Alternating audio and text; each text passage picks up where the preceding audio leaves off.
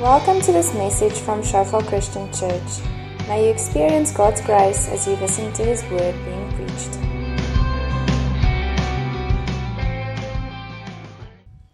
I think uh, all of us love a good contest, right? A good showdown. Um, and uh, what we're going to look at today is a contest, a showdown. Uh, I call it a firefight on Mount Carmel. It's a very well known portion of Scripture. So I'm going to be sharing a bit uh, around that. That picture up there is my family. Um, aren't my kids beautiful? it's not my fault. I had help. I wouldn't have been able to make them that beautiful. um, I, I, joked on, um, on our wedding, which is many years ago now. Um, our surname, as you can see there, my surname is Swart, Henny Swart. And um, Swart obviously is Afrikaans for black. So I joked on our wedding day that uh, we're the perfect family for the new South Africa a white man, a brown uh, woman, and a black surname. so, uh, and our kids are coffee with just a touch of cream. It's good, yeah. Praise God for the blessings He gives us, eh? And um, I just want to give you a little bit of background before I read um, 1 Kings 18, verse 20 to, to 40. Um, the story is about a, a, King Ahab. It's a very dark time in Israel's history, about eight, nine hundred years before Jesus. And um, the, the, the, two, the northern and the southern king, kingdom, have split. They've separated. There's been a civil war. Things are just bad, you know. And then the kings that took over the northern kingdom, they were, I mean, they were bad and they just went from bad to worse. They were not good kings. You know, I, I think, you know, of, of all the 20 kings of the northern kingdom, there wasn't one that was actually a good king. But Ahab was one of the worst, um, the one that we're going to read about. Um, and, and he, he didn't only um, worship other idols or worship God in the wrong way, but he and his wife, he married a, a wife called Jezebel, who was from the kingdom of Phoenicia, from the city of Sidon, uh, uh, which was the capital of the god Baal. And she imported Baal worship to, uh, to Israel. And she convinced King Ahab to build a temple for Baal in Samaria, the capital of Israel, the northern kingdom, and to build an altar there and to, to sacrifice to him. So I mean, not only were they worshipping false gods like they'd done before, but now they'd institutionalized it. They, they, there was government sponsored worship of Baal, this false god. And she appointed uh, 450 Baal prophets and 400 prophets of Asherah and put them on the government payroll. And um, things were really just bad. And it's very instructive time for us, a, a time that's really very, very relevant for us because in the past, you know, a few decades ago, the option was shall I believe or shan't I believe? Will I believe in God or will I not believe in God? That, that, was sort of the question when it came to faith because most places, most countries had sort of one faith. You know, the Germans were Lutheran, the Italians were Catholic, you know, the Afrikaners were Dutch Reform, etc., etc., you know.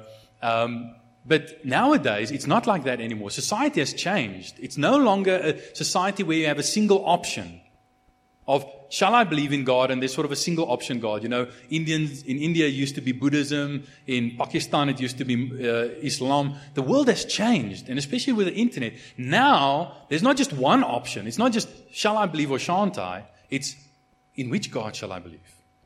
Because there's a whole lot of options out there. And we got to choose. And how do you choose the right God? How do you make that choice? And Elijah has a lot of wisdom for us in how to discern who is the right God, or like he calls him, the living God. How do you know which God is the living God? And um, Elijah helps us answer that question. Now, they're, they're, the Bible is full of contests, full of showdowns. Okay? Just think about Moses and Pharaoh little Moses with his shepherd's staff walking into um, the, the palace of Pharaoh, the greatest emperor of the time. Egypt was the greatest empire of, of, of that time, and confronting him. And there's a showdown between little Moses, the shepherd guy, who's already 80 years old, by the way, so sort of past his prime, and, and Pharaoh, the emperor of the, the king of the greatest empire of the world. And yet God comes and through the 10 plagues, He liberates Israel from the oppression of Egypt and takes them to the promised land. But there's this big showdown that happens. Um, I mean, think of other showdowns as well. Um, Joshua, when they get to the promised land, Joshua at Jericho and that seven day showdown where they march around the walls of Jericho and then God crushes the walls and, and they win. Probably the most famous one is David and Goliath. Little David, the shepherd boy, facing against giant Goliath. And he was, he was about six foot nine, six foot, yeah, around six foot nine, which is quite tall. I mean, I'm, I'm six foot, oh, sorry, he was nine foot six and a quarter. I'm about six foot two, so nine foot six and a quarter is like, you know, way up there. And he wasn't like a thin, you know, guy. He was, he was quite big. His, um, his, ar- his armor and his shield and stuff weighed 50 kilograms. That's heavier than some of you.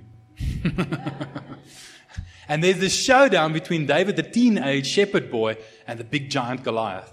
Okay? They go into the valley as the two champions of the armies and fight one another. Um, then, of course, Jesus and the Pharisees. Jesus and the religious establishment of his day. They hated him and they were, they were plotting to kill him, but Jesus fearlessly faced them. So we have a lot of showdowns in the Bible, and we love showdowns, don't we?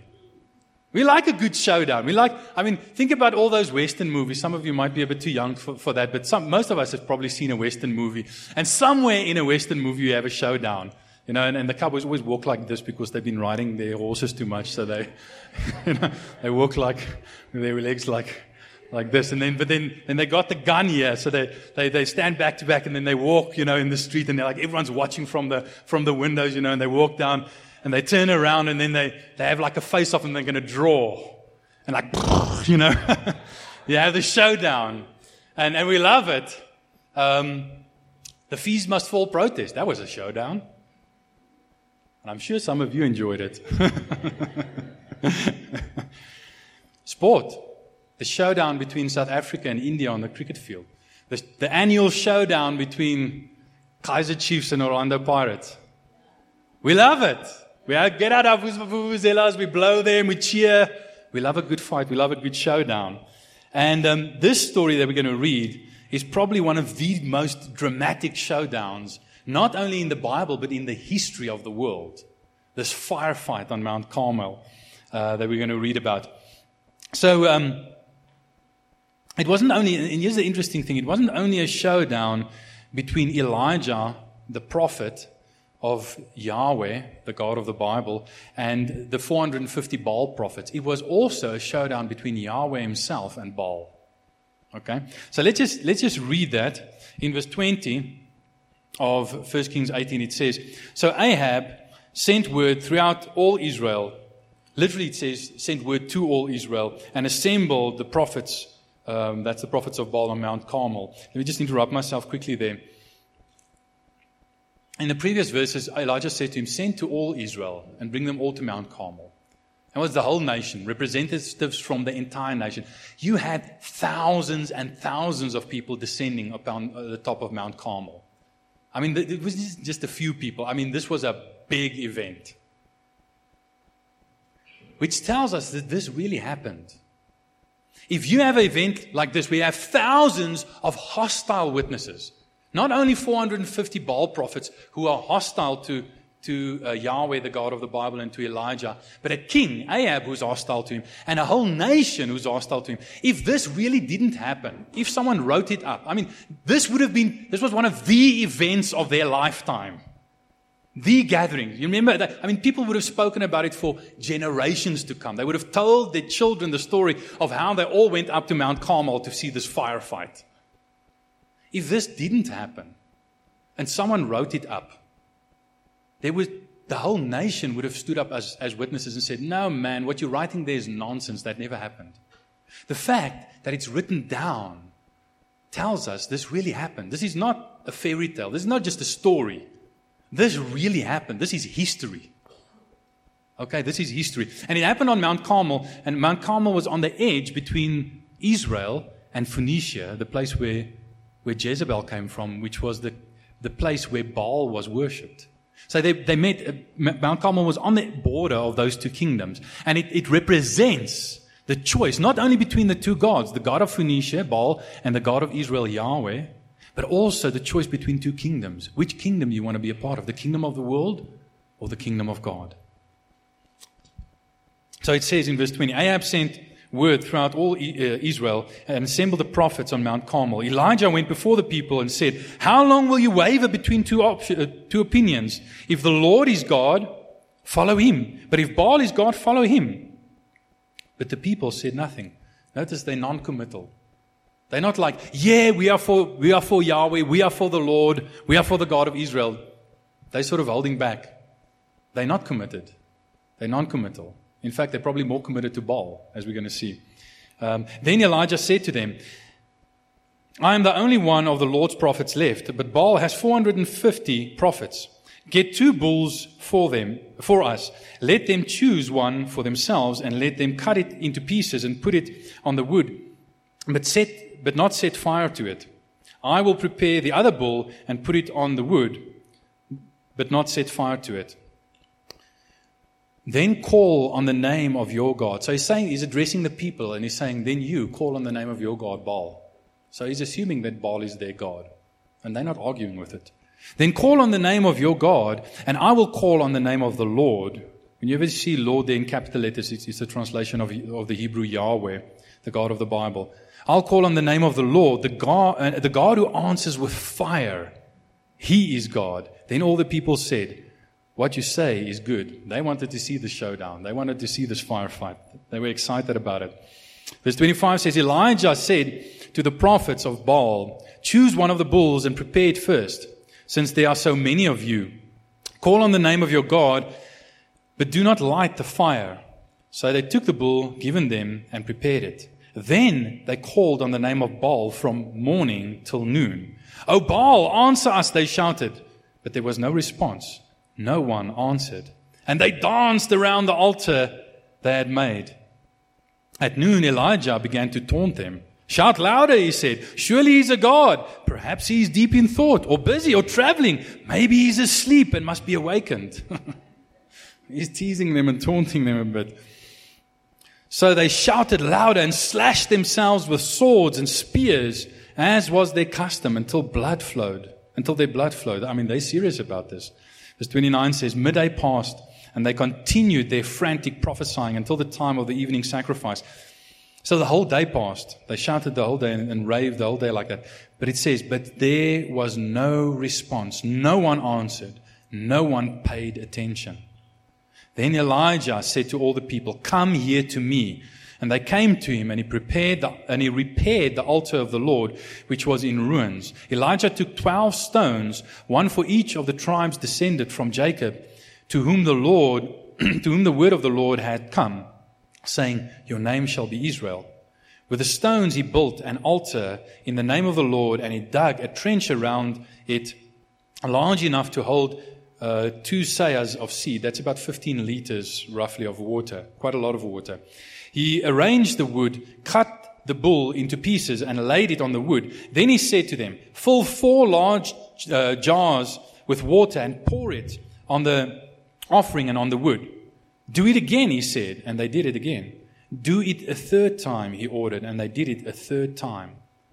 The water ran down around the altar and even filled the trench. I mean, you can just see this. The, the challenge is the God answers with fire, and here they're pouring water on this. This is so dramatic, you know. I'm sure you can hear a pin drop, you know, as everyone's watching. What's going on now, you know? And then it says, At the time of the sacrifice, the, the prophet Elijah stepped forward and prayed.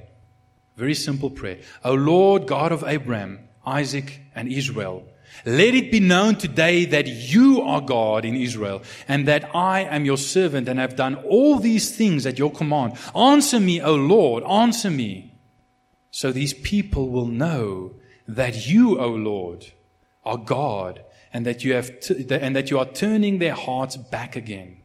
Then the fire of the Lord fell and burned up the sacrifice, the wood, the stones, and the soil, and also licked up the water in the trench.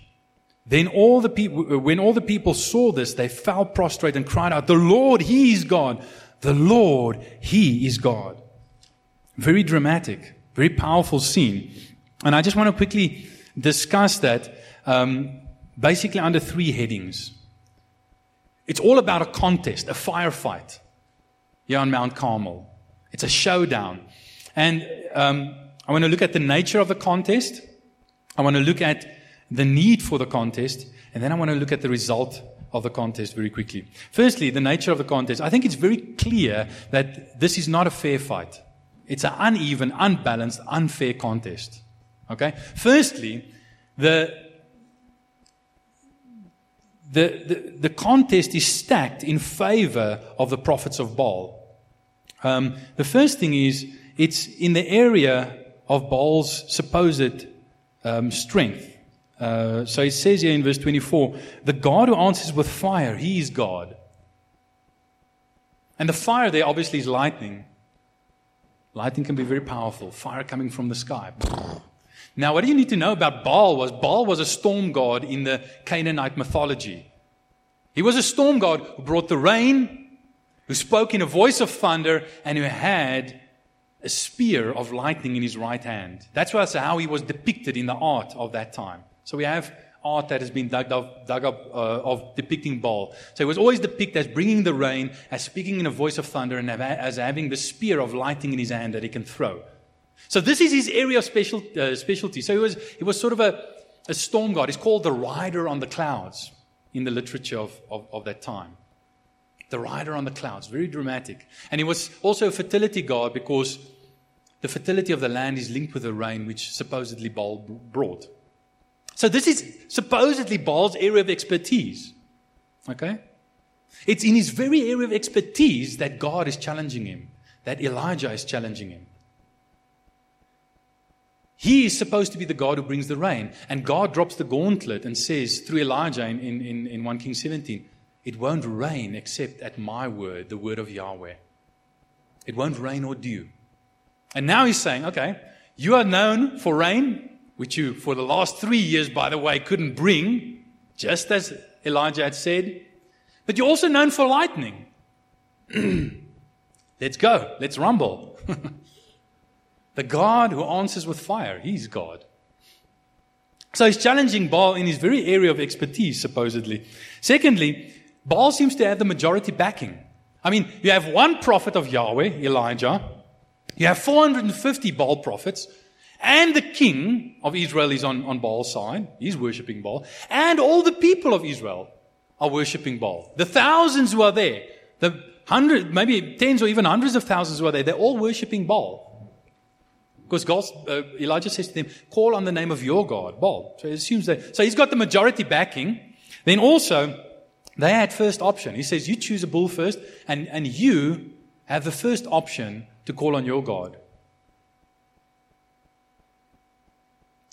And then they also had the longest time from the morning early all the way until noon, all the way until the evening sacrifice. The whole day, basically, they were calling on Baal. And you know what happened? Nothing. But also, the odds were not only stacked for, you know, in favor of the Baal prophets, it was also stacked against Elijah. Um, it says in, in 18 verse 30 that the, the altar of Yahweh was in ruins. They already had an altar there ready, but, but the altar of Yahweh is in ruins because they had broken it down. They, they were killing the prophets of, of Yahweh, we know from earlier in the chapter. And they were breaking down all the, uh, the, the, altars, and, and, and, and the temple was broken down. So the altar was broken down, but also the altar was in the wrong place. You see, there was only one place that Yahweh said that there may be an altar to him in Israel, and that's in the temple. We read in in uh, 1 Kings 3, I'm not going to read it for you now, but verse 2 and 3, go and read it. It says, Solomon did well, he did okay. He, he loved God and, and walked sort of in the steps of his father David. But one thing he did that was wrong. He continued worshiping Yahweh on the high places, on the mountaintops, which was the wrong place. So this is even the wrong place to have an altar for Yahweh. But then, I mean, the worst of it is Elijah comes and he says, Take four large containers and throw water over the altar, over the sacrifice, over the wood, over everything. He digs, even digs a trench around the altar and fills the trench with water. He says, Do it again. And then he says, Do it a third time. And it's interesting. He takes 12 stones which represents rocks, which represent Israel, obviously, the 12 tribes of Israel. That's made clear. In other words, those 12 rocks represent the 12 tribes who have hearts of stone, who are supposed to be an altar upon which the sacrifice of the Lord must be sacrificed and the glory of God must be brought. But then he, three times he says, take those four containers and four. So three times, 12, uh, three times four is 12. Re- again, representing the 12 tribes and how they are, in a sense, so soaked in water that they cannot be on fire for the Lord. They're spiritually dead. And, and here's the thing they poured so much water over the altar, everything was soaking wet. Even if Elijah had a match, and he struck it and he could sort of secretly, you know, bring it close to the altar without anyone seeing. He wouldn't have been able to light the wood. It was soaked. Completely soaked. So, so this whole contest seemed stacked in favor of the Baal prophets and against Elijah. But here's the thing. Hang on, hang on, hang on. Here's the thing. Elijah said, Elijah gave the commands for all of those things to be done. And he said, everything that is done here is done according to the command of Yahweh. So God gave the commands for all the odds to be stacked in favor of Baal and of his prophets and against Elijah and himself. What's going on here? Why is God stacking the odds against himself? See, God loves doing that. Because when the odds are stacked against God and he wins, he receives even more glory. He receives even more glory. And, and God does that throughout Scripture. Think, think of Gideon. Remember, Gideon had an army. He had to fight against an army that was much bigger, 10 times as big as him. God said, There are too many people in your army. But God, we already outnumbered 10 to 1. No, there are too many people. I want less people. And eventually whittled them down Remember the story about how they drank? Some drank, you know, by sticking their head in the water. Others sort of lapped it up from their hands. And eventually there were only 300 left. And God used Gideon and his army of 300 to chase tens of thousands of Midianites away and to defeat them. God loves an unfair fight. Because God never loses a fight, no matter how unfair it is. Think about David and Goliath. I mean, that's, that's an unfair fight. A little teenage boy with a sling against a giant, battle hardened giant with all his armor and even an armor bearer. Um, think about Jesus. Think about Jesus, a carpenter from Nazareth, walking in sandals, not a man of war, taking on the whole system who hate him, who have all the political power, and, and, and who eventually kill him on the cross. You see, the thing is, God's strength is made perfect in weakness. And when there's weakness and God still wins, it brings greater glory to Him. So here's the thing for you. Listen to this. You, get, you need to get this. You need to get this. If it seems that in your life the odds are being stacked against you, God may be fixing to glorify Himself in your life.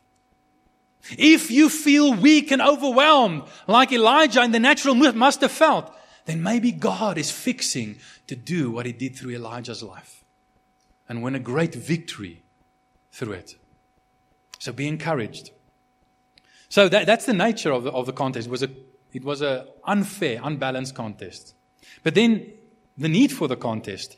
Um, it's interesting in verse 21. Let me just read that to you. He says, um, Elijah went before the people and said, How long will you waver between two options? If the Lord is God, follow him. But if Baal is God, follow him.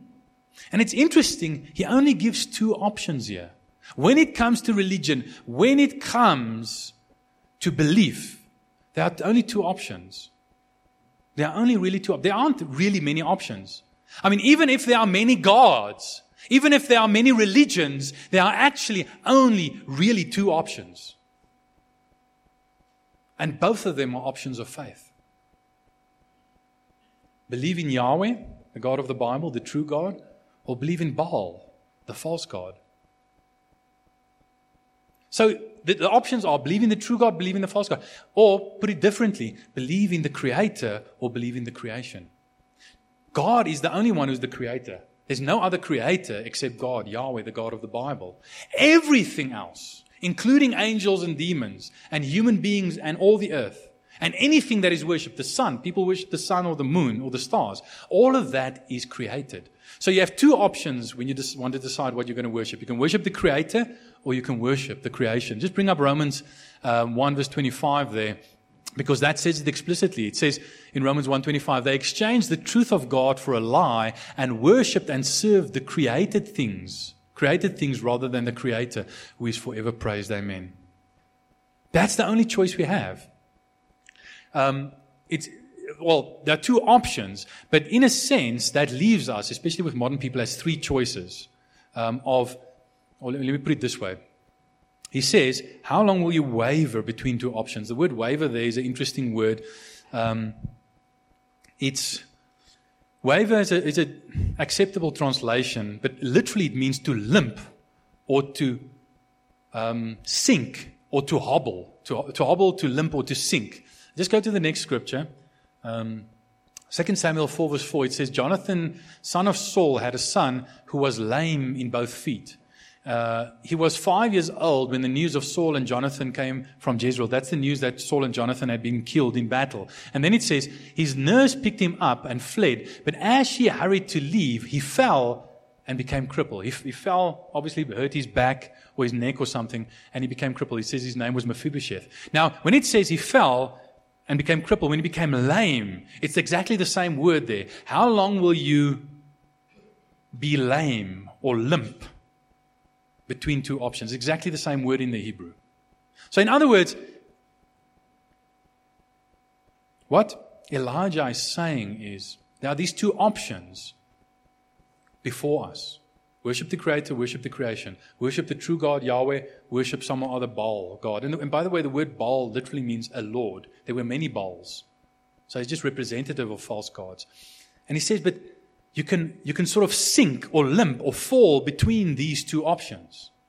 How? How can you sink or limp or fall between these two options, uh, or amongst these, these two options? The first way is if you think, or if you try and choose both options. Because that's what the Israelites were doing. Many of the Israelites were saying, because the worship of Yahweh was their national religion. Yahweh was, after all, the one who made them a nation, who brought them out of Egypt to the promised land in the first place. But they were saying, yeah, we'll worship Yahweh from Friday to Monday, but then the rest of the week we're going to worship Baal. and we're going, to worship both. And, and Elijah said, that's not a viable option. That'll cause you to sink between those two options because you're not choosing one or the other. You're trying to hold on to both. You're going to fall. You're going to, you're going to, you're going to be limp. It's not going to work. So many people who want to grow spiritually. You need to get this. You need to hear this. Want to grow spiritually, cannot grow spiritually. They get stuck because they become limp. They're trying to limp along and, and they become lame between two options because they don't want to choose. You have to choose. In, in the New Testament, in Matthew 6, verse 24, Jesus says, You cannot serve two masters. Because either you'll love the one and hate the other, or you'll be faithful to the one and despise the other. You cannot serve God and mammon. And mammon there was the God of, of wealth, money. You cannot serve two masters.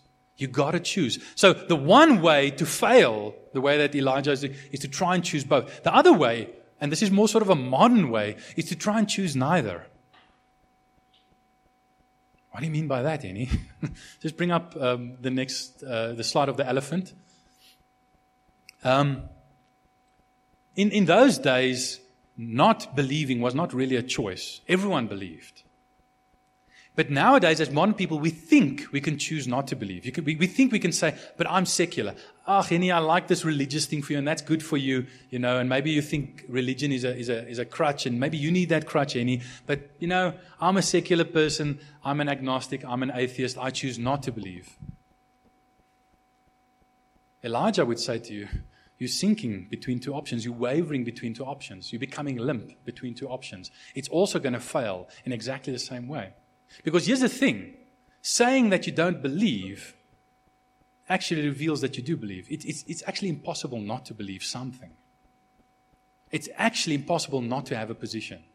It's actually impossible to be neutral religiously and in terms of faith. What do you mean by that? Well, um, let's put it this way. Many people will say, no, you know, uh, it's great to have faith, but we must, we must be tolerant. We mustn't impose our view of truth on anyone else. But hang on. when you say that, you know, all religions are fine, all religions are basically the same, all religions are just different ways to the same God, and, and you shouldn't therefore impose your idea of truth or who God is on other people, aren't you then doing the exact thing that you're forbidding? Aren't you imposing your view of truth on everyone else? Because the Christians, the Muslims, the Hindus, the whoever else saying, our gods are very different. Our religions are very different. And you saying, no, no, no, no, no. You're all wrong. I'm right. Your religions are actually all the same. I'm right and you're all wrong, and I'm going to impose my view of religion on you, my view that all religions are the same, and that you shouldn't impose your truth on other people. In other words, I'm, I'm, I'm, I'm calling you not to impose your truth or your view of truth on other people by imposing my view of truth on you. Can you see that? Can you see how hypocritical it is? Can you see how it's impossible to be neutral in this? Now, people often use this story depicted by this picture to, to sort of back it up. They'll say there's a, this emperor, say a Chinese emperor, uh, and he wanted to have fun. So he got a couple of, you know, six blind men in to his uh, palace, and he brought an, uh, and he had an elephant there. So he had the blind men walk to the elephant, and then he stand at, each of them stand at, at a different place next to the animal, and then touch the animal, and then say, what, what do they get? And the, the first one at the front, he got the, the, the trunk and he was like, it's some flexible, you know, hose pipe like thing. And the other guy got the tusk and it's, no, it's, it's, it's, a, it's a sharp, hard object. Maybe it's a spear or something. Another guy got the ear and he said, no, man, you guys are wrong. It's a flappy, big thing, like a, like a big leaf, you know, of, of a, of a tree. And the other guy got the, the leg and he's like, no, man, guys, you're all wrong. It's, it's, it's a big, you know, rough thing like a, like a tree trunk. Other guy got the sign. And he said, No, man, guys, you, you're missing it. You know, I, I, can feel very clearly it's, it's, it's, a, it's a big flat surface like a wall. And the last guy got the tail and he's like, Guys, you're all wrong. You know, I, I can feel yeah, it, it, it's, a, it's, a, it's, a, it's a stringy thing with, with, with a little tassel at the end, like a, like a brush or something. And all were like fighting. No, no, no, no. You guys are all wrong. You know, I'm, and, and some people say, well, all the world religions are like that. They're all feeling, you know, the same God, you know, but just different areas of the same God, and they're arguing with one another. Does that sound convincing to you? Some of you are nodding. here's, here's the problem with that. The person telling the story, wanting to prove that all religions are actually a way to the same God, represented by the elephant here. In the story, who who, who represents the person in that story? Think about this. It's the emperor, right? The person telling the story is telling the story as though they were the emperor, as though all the religions of the world are the blind people who only have partial insight and vision. But the one telling the story, the, the atheist or the agnostic or the whoever, is the emperor who sees the whole picture. Can you see what's, what they're saying? They're saying, no, man, you guys all have only partial vision, so you must be more humble. But they actually say, assuming that they have full vision. I can see the whole of God. All the other world religions can only see part of it. So all the other world religions must submit to my idea of who God is. Encouraging humility from a position of arrogance. Can you see that? Saying, don't impose your partial, incomplete view of truth on other people, but claiming, you know, saying to the religions, don't think that you have the whole truth, but then claiming to have the whole truth so that they can stand in judgment over all the religions. The only way you can see that the blind people are only seeing part of the same elephant is if you can see the whole elephant. Can you see that?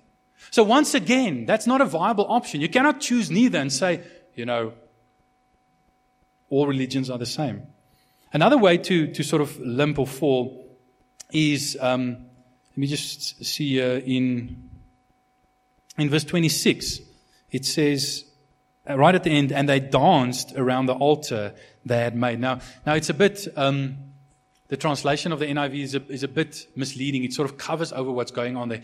The word they translate dance is exactly the same word when Elijah says, do not limp or do not sink or do not waver between two options. That word for, for waver or, or limp or sink is exactly the same word that is used here. They when it says they danced around the altar, it says they limped around the altar. They've been dancing all morning, from morning till noon. They were so tired, they were limping around, you know. And he's saying the other way to limp is not only to try and choose both options, God and Baal, Yahweh and Baal, or to choose no option, but also to choose the wrong option, to choose Baal, like the Baal prophets. You're still going to sink.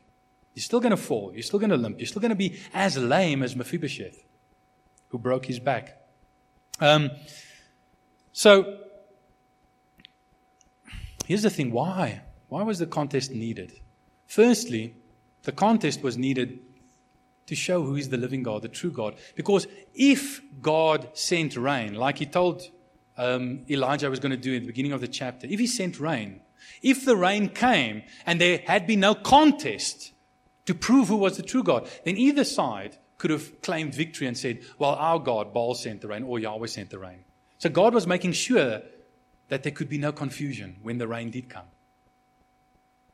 by having this contest. And then, secondly, here's the thing. In the beginning, Elijah says, and you need to listen to this, you need to get this. If Yahweh is God, follow him. If Baal is God, follow him. Whoever, whatever you follow is your God. You have a God. Even if you say, no, I'm, I'm an atheist, I don't believe in any God. Well, someone has to do the things that a God would, have, would do in your life. You know, for instance, decide what's right and wrong. You know, take care of you. I mean, we, how much of our lives, of what's going on in our lives, can we control? Not very much, right? We cannot control what happens to us tomorrow. We cannot control what other people do to us. We cannot control the economy of our country. We cannot control how other people drive, you know, in the street. We cannot control how other people treat us. We cannot control those things. But if you say, I don't believe in any God, then someone else must do that for you, must decide what's right and wrong, take care of you, provide for you. And, and then you're just going to have to do it yourself. So you have a God, it's just you. But whatever you follow, that is your God. What do you follow? What determines the direction of your life? What do you think about most? What do you feel most strongly about? That is your God. Even if, like the Israelites, I mean, they were very religious. They were part of the people of God, the Old Testament people of God. Yet, even though they were part of the Old Testament people of God, they were following Baal. So Baal was really their God. And there are so many people today who come to church who are part of the people of God supposedly, but really they're following a different God. And you can tell which God you're following, which God is really your God by what you follow. What direction does your life take? What is your life focused on? What do you spend most of your time on? What do you spend most of your money on? That is what you are following. That is your true God. What is the one thing that if it's taken away from you, you'll say life is not worth living anymore? Is there anything like that? Do you say, well, if I lose my boyfriend, or unless God gives me a husband or a wife, then that husband and that wife is really your God. And you're really following them. Or do you put in all your effort, all your energy in your job to get that promotion rather than into serving God? Well, then that job is your God, not Yahweh, the God of the Bible. You see, we laugh at the ancients because they had all kinds of idols and they made little images, you know, golden or wooden images and worship them. But don't we intellectually make also images and worship them? Don't we in our hearts also carve out all kinds of images and worship them and follow them as our gods? We do. We just hide it a bit better, but we do. And we need this contest between the real God, the true God, and our false idols you see, God is making war against your idols. Turn to your neighbor and tell them, God's making war against your idols.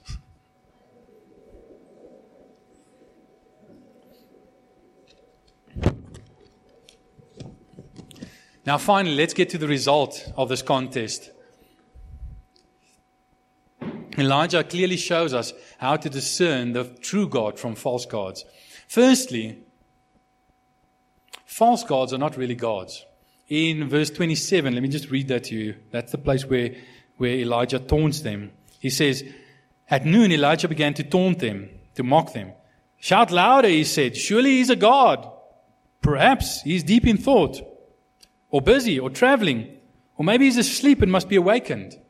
You see, false gods aren't really gods. And, and Elijah gives us a few clues there. The first thing is he says maybe he's thinking, maybe he's trying to figure something out. you see, false gods, like us, have to try and figure things out. God, the true God, already knows. Has it ever occurred to you that nothing ever occurs to God? Have you ever realized that God never realizes anything? God already knows everything. He doesn't have to think about something to figure it out. He knows it. He's God. okay? Secondly, he says, um, maybe he's busy. Now, once again, that's a, the NIV, the translation's not very literal there. Uh, when he says maybe he's busy, he's, he's literally in the Hebrew saying, um, maybe he went to the toilet to go and take a dump. Maybe he went to relieve himself. why would you have to, why do we have to relieve ourselves? Because we eat, and then, you know, what we eat, some of it, you know, gets left over. Okay? So, a false God is a God who has to eat, and therefore he has to relieve himself. He needs something to sustain him. The true God needs nothing to sustain him. He doesn't have to go to the toilet because he doesn't eat. He doesn't have to eat. He's not dependent on anything. Can you see how Elijah's mocking them? Maybe he's traveling. You see, false gods have to travel places because they're not everywhere at the same time. The true God is already there. The true God doesn't come to church. Therefore, we shouldn't welcome him here. He's already here, he's everywhere. He's omnipresent. There's nowhere that he's not. And I always find it amazing that a God who is so immense, that he's everywhere, that so many people can actually miss him and not realize that he's there. God is here right now. He's been here all along. And some of us have been missing him. He doesn't have to travel anywhere because he's already there. And then he says, maybe he's asleep. Maybe he got tired. You know, he overexerted himself. Now he's tired. He must take a nap. the true God doesn't have to take a nap. He never gets tired. He's almighty, all powerful. So, so the false God is not really a God. Secondly, false gods cannot speak. Twice, uh, in both in verse 26, it said there was no response, no one answered.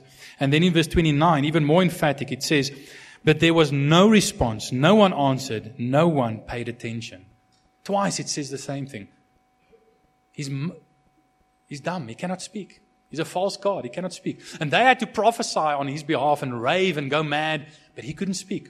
But Elijah said, God, answer with fire from heaven that everyone can know that, you, that I'm doing all of these things in, in, in obedience to your commands. So the true God speaks. And the third thing is false gods eventually, inevitably lead to self harm. After they danced and he started taunting them, what did they do? They took swords and spears and started cutting themselves until their blood flowed.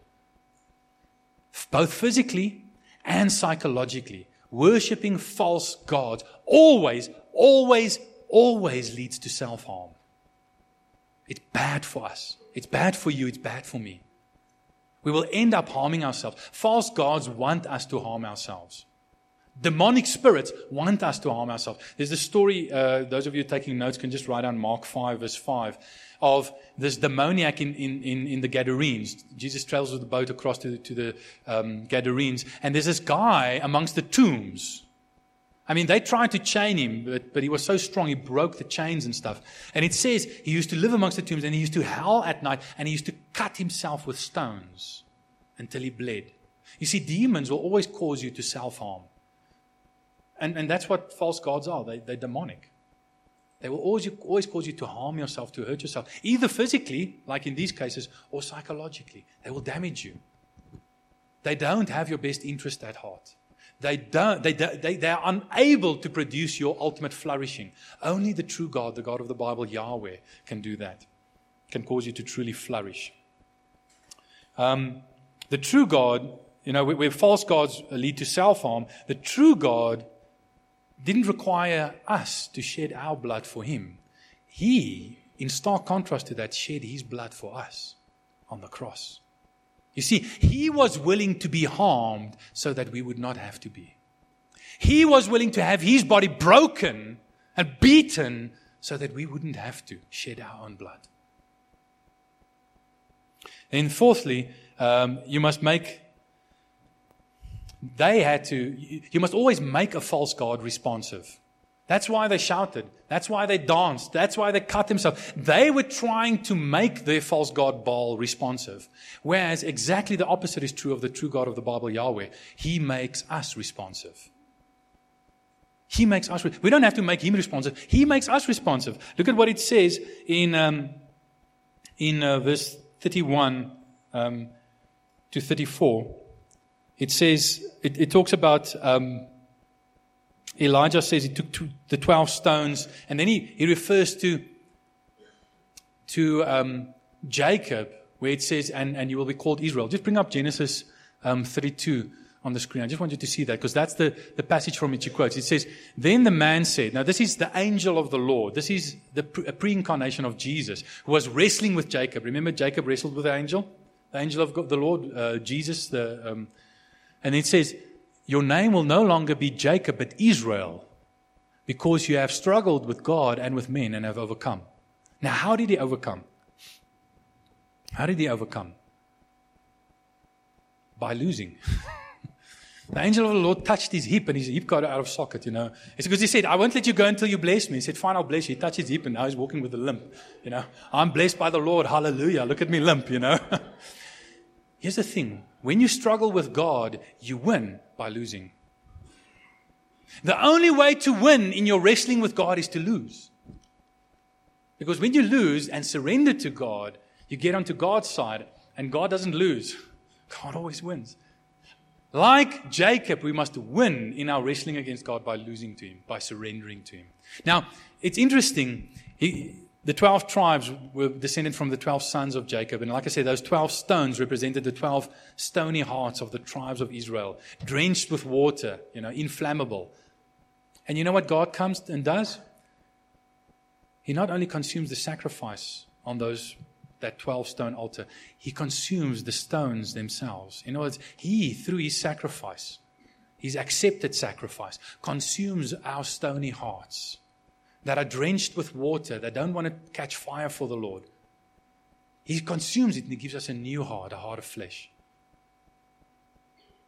He gives us a heart of flesh. But in verse 37, that's probably the most telling one. Listen to what it says in verse 37. It says, Answer me, O Lord. This is Elijah praying. Answer me so that these people may know that you, O Lord, are God and that you are turning their hearts back again. You see where, where the, the, worshippers of the false prophet have to dance and slash themselves and cry out and, you know, do everything imaginable to try and get, make him responsive. It is God who makes, who turn, who is turning the hearts of Israel back again. God makes us responsive. That's how you know the true God. You don't have to make him responsive. He makes you responsive. He turns your heart back again. He gives you a heart of flesh for a heart of stone. And then finally, The true God doesn't call fire down on the people who deserve it, but he receives it on, his, on himself. Let's just go to, to Luke chapter 9 um, and Luke chapter 12, and I want to close with this. in Luke chapter 9, verse 52, it says, and, and, he, and he sent, Jesus sent messengers ahead of him uh, who went into a Samaritan village to get things ready for him. But the people of that village uh, there did not welcome him because he was heading to Jerusalem, there was a racist sort of attitude between the Jews and the Samaritans. They hated each other. So they said, Well, you're going to Jerusalem. You're obviously a committed Jew. We don't want you as a committed Jew in our Samaritan village. Get out of here. Then the disciples, James and John, saw this. They asked, Lord, do you want us to call fire down from heaven and destroy them? I was like Elijah. You want us to call fire down on them and destroy them? They certainly deserve it. just like the people of Israel with their stony hearts deserved it. And yet, just like in that case, God didn't answer with fire and destroy with fire the people with their stony hearts who deserved it. He destroyed the sacrifice in their place. And same here. Look, it says, You want us to call fire down like Elijah from heaven and destroy them? But Jesus turned and rebuked them and went to another village. He said, in, in another translation, uh, he says, You don't know from which, of which spirit you are. In other words, I am the God who does not call fire down on the people with their stony hearts who deserve it, who deserve the fire of my judgment. No, where does the fire go? It consumes the sacrifice. Luke 12, Jesus says, I have come to bring fire on the earth, and how I wish that it were already kindled. But I have a baptism, a fiery baptism to undergo, and how distressed I am until it's complete. Jesus says, I am the sacrifice. Not only am I not going to call fire down like Elijah on the people who deserve it, I'm going to receive that fire of judgment myself in their place so that they don't have to be to receive it, so they don't have to be consumed by it. See, the reality is each of us deserves that fire. Each of us deserves that fire. There's none of us who can say, I've never lied. There's none of us who can say, I've always honored my father and my mother. There's none of us who can say, I've always given God the glory that is due to him all the time. None of us can say that. All of us deserve the fire. And God, instead of consuming us with the fire, He consumes Himself with the fire. He experiences the fire of judgment so that He consume not us, but our stony hearts and give us a new heart of flesh in its place. Some of you this morning are struggling with God. You're wrestling like, with God like Jacob. You're wrestling with Him. You're saying, God, bless me. You're wrestling with Him. Lord, I'm not going to let you go until you bless me. God wants to bless you. God gave His life so that He can bless you, so that He doesn't have to judge you. But the way to receive His blessing is to surrender to Him, to lose your wrestling match with Him. Some of you need to stop wrestling. Some of you need to give in this morning. Some of you need to say, I surrender. I repent. Lord, I'm going to allow you to win. And then you're going to realize, like Jacob, even though you walk with a bit of a limp, that you are blessed by Almighty God. Thanks for listening to this message from Shofar Johannesburg. May the grace you received produce God's greatest glory your greatest good. For more information and sermons, please visit our website at www.shofar.com.